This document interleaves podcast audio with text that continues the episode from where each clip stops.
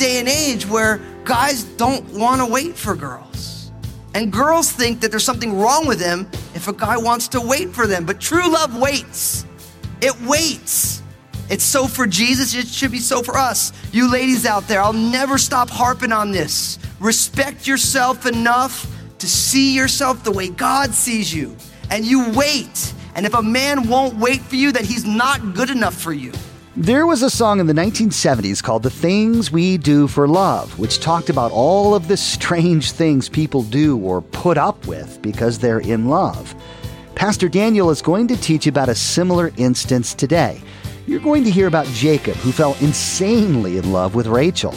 You'll also learn about Rachel's father, Laban, who's going to school Jacob, the deceiver, on what masterful deceitfulness really looks like. Now, here's Pastor Daniel in Genesis chapter 29 as he begins his message Jacob, Rachel, and Leah. Jesus is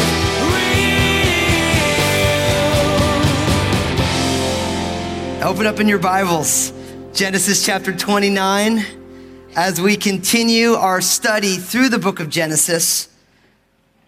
Lord willing, and if He tarries, we'll make it through the whole book. It might take us some time, but we'll get there. Genesis chapter 29. Remember what happened. Jacob was fleeing from the wrath of his brother Esau. He had played the scoundrel many times. His mother sent him away freely for two reasons. One, you need to go because your brother Esau is comforting himself by planning to kill you once your father Isaac dies. So we want to save your life. And two, we don't want you to marry one of the Canaanite women. They wanted Jacob, who was chosen by God, who was given the blessing of his father to have an appropriate bride.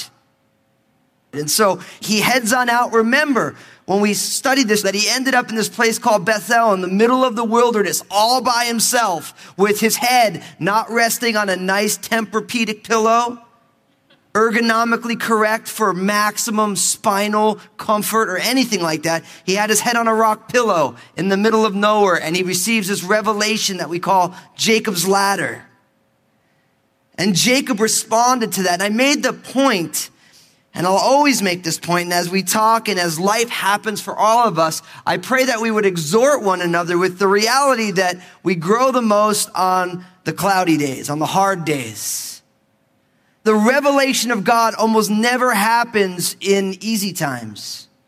I wish it was that way. I mean, don't we all wish it was that way? That we could learn the lessons when everything was easy, but the really deep heart lessons that we all learn normally happen when things are just really rough and hard. And it was when Jacob was all alone, fleeing for his life, not knowing exactly what was going to happen, that the Lord reveals himself to him in a powerful way.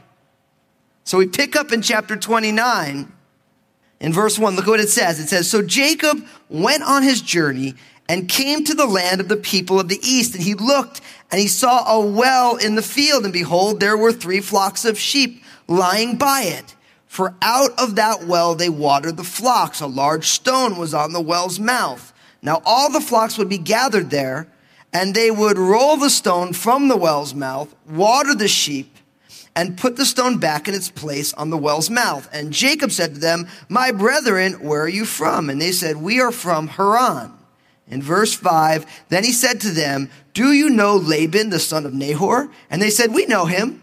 And he said to them, Is he well? And they said, He is well. And look, his daughter Rachel is coming with the sheep. And he said, Look, it is still high day.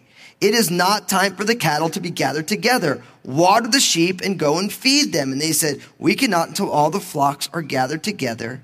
And they have rolled the stone from the well's mouth. Then we water the sheep. So Jacob goes on his journey. He shows up in the land and in the area around Haran, which is where his mother's brother Laban lived. He shows up there. He sees a well. He sees the sheep gathered. And no doubt there's some shepherds who are there. And he shows up and he says, Hey, you know, where are you guys from? Hey, we're from Haran. Hey, do you know Laban? Yeah, hey, we know him. Is he well? Yeah, he's well. And his daughter's coming right now. Kind of cool, right? You see where the story's going already. There's no like cool, suspenseful twist at the end of this. It's like this thing is just rolling in that direction. They're coming out and he says, Look, it's high day. The sun is at the peak. And, and, we all know what it's like, right? It's the hottest around here at about three, four in the afternoon, right? Now, if you were a shepherd, I know all of you keep sheep, you don't want to do the hardest part of your job when it's the hottest outside, right? So if you have a lot of yard work to do and you know it's going to be a hot day, you do it in the morning. That's just wisdom right? And so, but he notices there they are around the well. He notices that now Laban's daughter is coming. And he's like, hey, um, isn't someone going to water these sheep? And they said, no, no, no. We'll wait till everyone gets here and then we'll do all the work at one time. Now, in verse 9, we pick up the story a little bit more. Now, while he was still speaking with him, Rachel came with her father's sheep for she was a shepherdess. And it came to pass when Jacob saw Rachel, the daughter of Laban, his mother's brother, and the sheep of Laban, his mother's brother, this is in verse 10, that Jacob went near and rolled the stone from the well's mouth and watered the flock of Laban, his mother's brother. Then Jacob kissed Rachel and lifted up his voice and wept. And Jacob told Rachel that he was her father's relative and that he was Rebekah's son. So she ran and told her father. Now, you gotta like Jacob here. You guys, check this out. Rachel shows up. Jacob puts his best foot forward. He serves her. He gets busy taking that stone off the well. He starts watering the sheep for her. And then notice in verse 11, and now this is where you don't want to follow Jacob's example anymore, because in verse 11 it says, he kissed her, and then he lifted up his voice and wept. Guys, take note. The, it's, it's here for a reason. This is not exactly the best way to impress a gal. First, not just by when you first meet her kissing her, that never works. And for the girl that it does work for, it's probably not the right girl. And after you get your first kiss, you don't want to start crying like a baby either. Okay. Just getting that out of the way, making sure that we're all on the same page here. But you see what, see, he got sent away from his family to go to his mother's family to go find a bride. He shows up at a well and he meets his mom's brother's daughter. And he's excited. And he explains her. He kisses her. He starts crying. She's probably thinking, this guy's out of his mind. And then it says, Jacob told Rachel in verse 12 that he was her father's relative and Rebecca's son. And what does she does? She runs away and tells her dad. Great gals, man, you can't beat this stuff. You meet some guy who kisses you and starts to cry, you run and tell your dad. You didn't realize that this chapter was all about dating, but I'm being serious here. I'm kind of being serious. But she runs away. Smart girl. We like her already. Verse 13. It says, Then it came to pass when Laban heard the report about Jacob, his sister's son, that he ran to meet him and embraced him and kissed him and brought him to his house. And he told Laban all these things. And Laban said to him, Surely you are my bone and my flesh. So he stayed with him for a month. Laban hears about it, and Laban runs to meet him. And now Laban and him embrace and kiss. Now, it's unfortunate, but we live in a day and age where this was a very familial type of male kissing, not some other type. Because it's amazing. I read a commentary where someone was trying to say that this was some sort of a homosexual thing. And I was thinking, only in the 21st century in the West can you find this stuff. But they embrace, Laban gives him the customary kiss. You got to remember, in your Bible, it says, greet one another with a what? A holy kiss.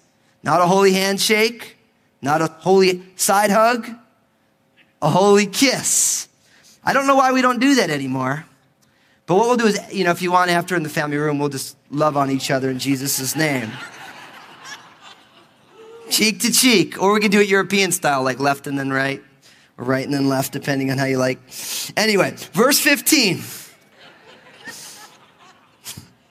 Hey, I didn't write this stuff. I'm just being honest here. This is one of those days. Wait till you see where this ends up. Okay, look what happens. Verse 15. Then Laban said to Jacob, Because you are my relative, should you therefore serve me for nothing? Tell me, what should your wages be? Now Laban had two daughters. The name of the elder was Leah, and the name of the younger was Rachel. Leah's eyes were delicate, but Rachel was beautiful of form and appearance. Now Jacob loved Rachel, so he said, I will serve you seven years for Rachel, your younger daughter. And Laban said, It is better that I give her to you than I should give her to another man. Stay with me. So Jacob served seven years for Rachel, and they seemed only a few days to him because of the love that he had for her. So Jacob is staying with Laban. And Jacob's not trying just to be a couch surfer, just, you know, be the guy who's on the couch, who does nothing, just stinks up the place, eats up all the food. But he had a work ethic. And so he's like, listen, I'm going to, he starts serving, working for Laban. He's got, he's, he's a man of industry in his heart. And so Laban says, listen, you know, I don't want you to work for nothing. He realized that a workman is worthy of his hire. Don't want to slave you for no reason. So what shall your wages be? And then we find out in verse 16, Laban has two daughters. The elder daughter's name is Leah, and the younger daughter's name is Rachel. Now, Leah, unfortunately, her name means cow. I didn't make that up either. That's actually what it means. And we're hoping that it wasn't a meaningful name in that way.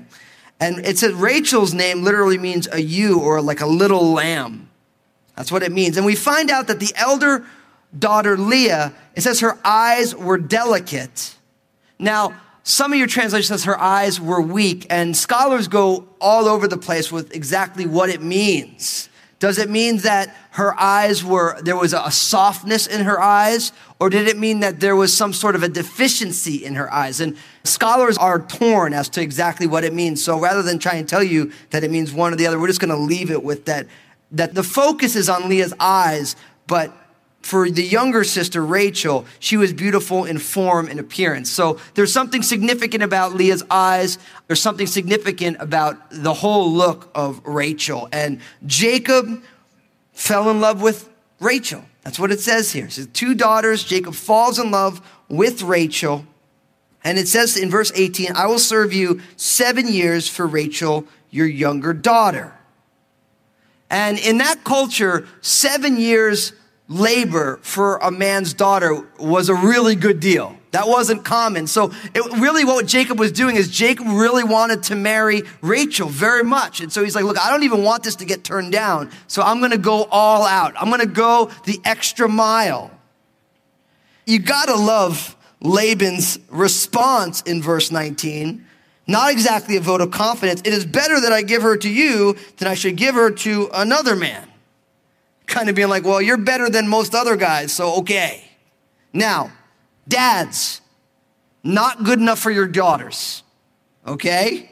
You don't want a guy who's just good enough, right? I have a little daughter and she's gonna marry Jesus, and that's about it.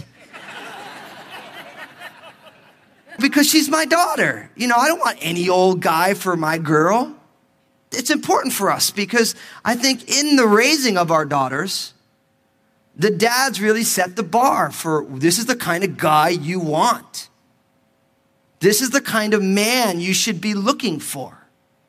And I pray for us as men that we live our lives saying, I want to be the kind of man that I want my niece to marry.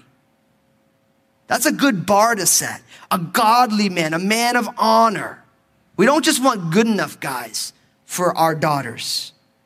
Now, but you gotta love Jacob because in verse 20, it tells us this. So Jacob served seven years for Rachel, and they seemed only a few days to him because of the love that he had for her.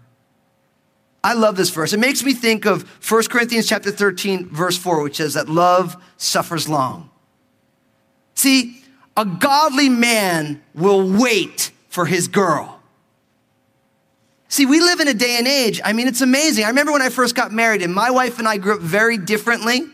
And I remember we were watching a movie, and it was one of those movies where you see a couple and a man and a woman meet, you know, and there's obvious chemistry.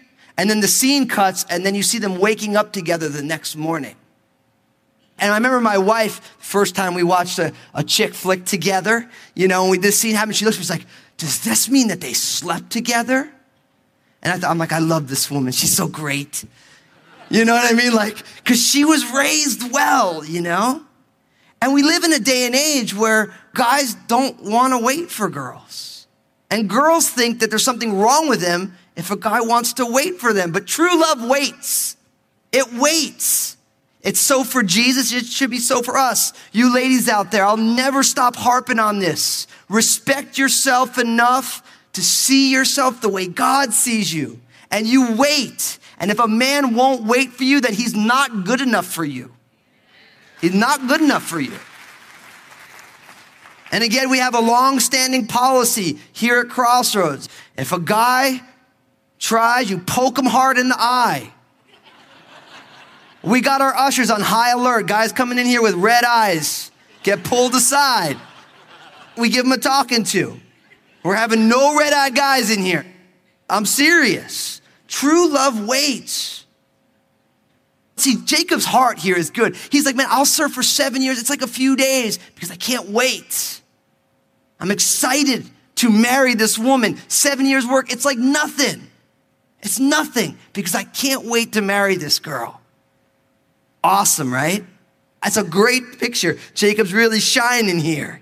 He's really shining here. Now in verse 21, then Jacob said to Laban, Give me my wife, for my days are fulfilled, that I may go into her. Now, that means exactly what it sounds like.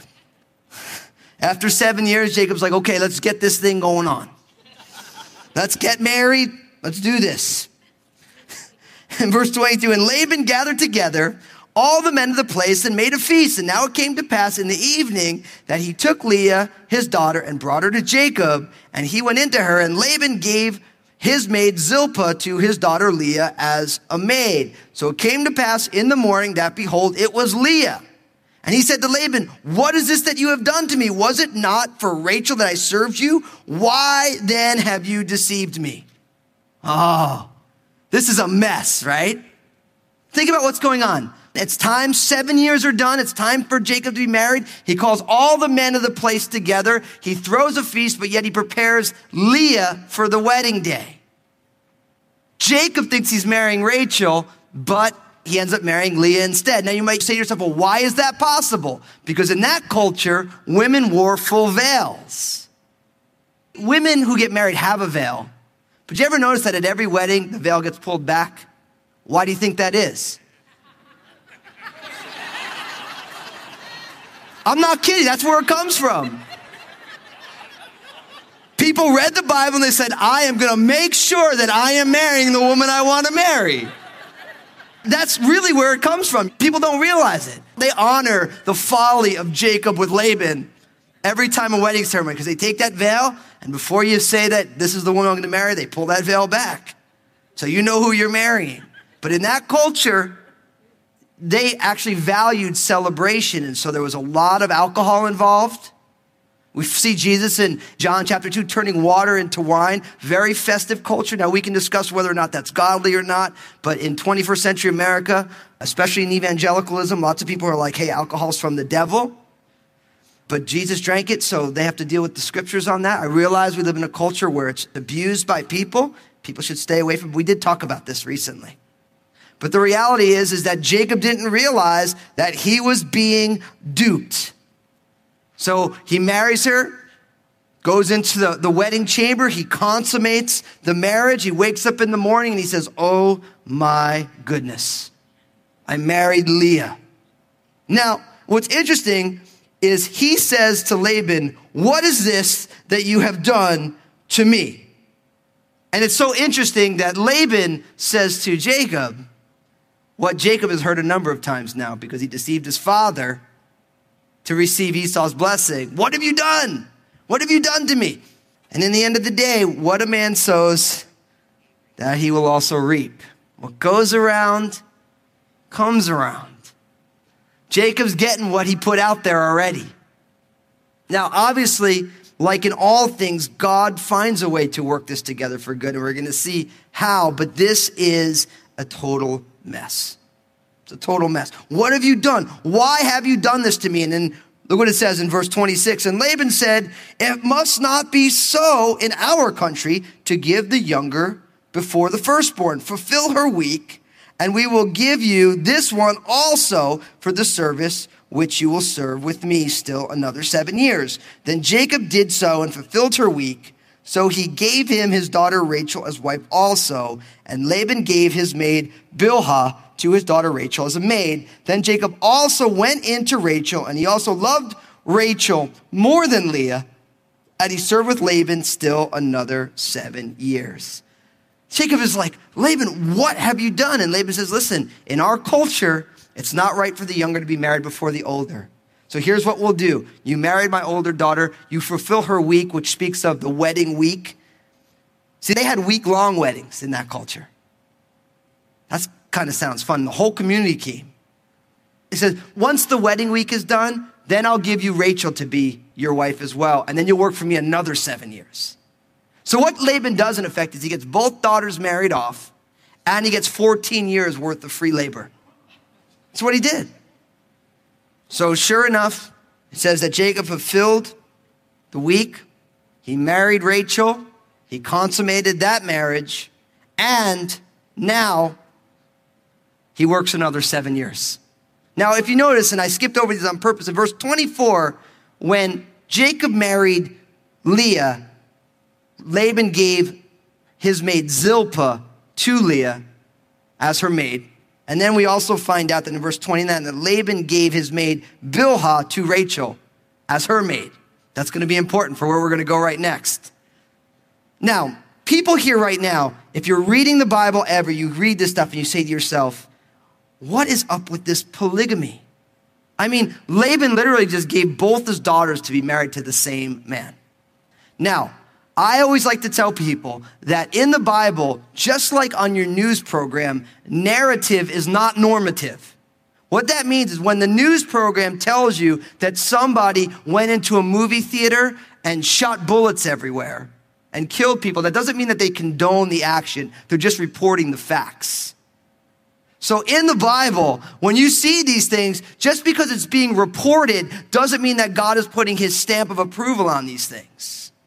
And if you think about it, if you study Near Eastern history at all, what you find is the two most common customary family things in Near Eastern culture was the primacy of the firstborn. The firstborn becomes the next patriarch of the family, and polygamy, where men would marry multiple wives. And if you read the book of Genesis, you realize very quickly that God undercuts the primacy of the firstborn because over and over again you get the secondborn getting the blessing. And every time polygamy is described, it's always negative. Jesus is real. So Jacob escapes Esau's anger and death threats and goes to stay with his uncle Laban, who is a master manipulator. But Laban has a daughter whom Jacob falls in love with, and Jacob will do whatever it takes to marry her.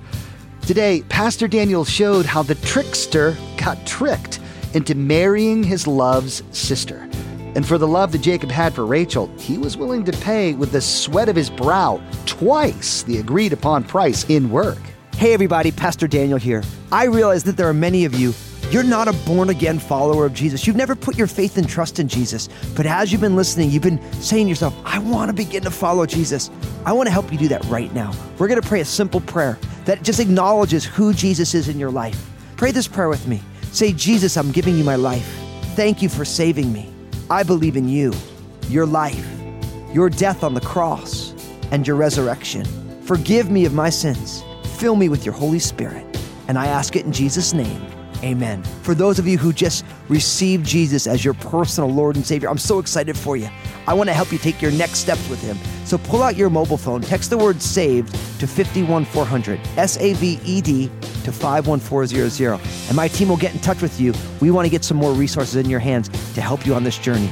Next time on Jesus is Real Radio, Pastor Daniel will continue with the story of Jacob, Rachel, and Leah. You are going to hear about the way married life was conducted back in those days, which will seem pretty strange to us. Pastor Daniel is going to talk about the difference between how God wants things done and how the world wants to do things. you're going to be shown how God blessed them even though they didn't live perfectly. You've been listening to Jesus is Real Radio with Pastor Daniel Fusco of Crossroads Community Church. Pastor Daniel will continue teaching through this series called Patriarchs next time. Until then, may God bless.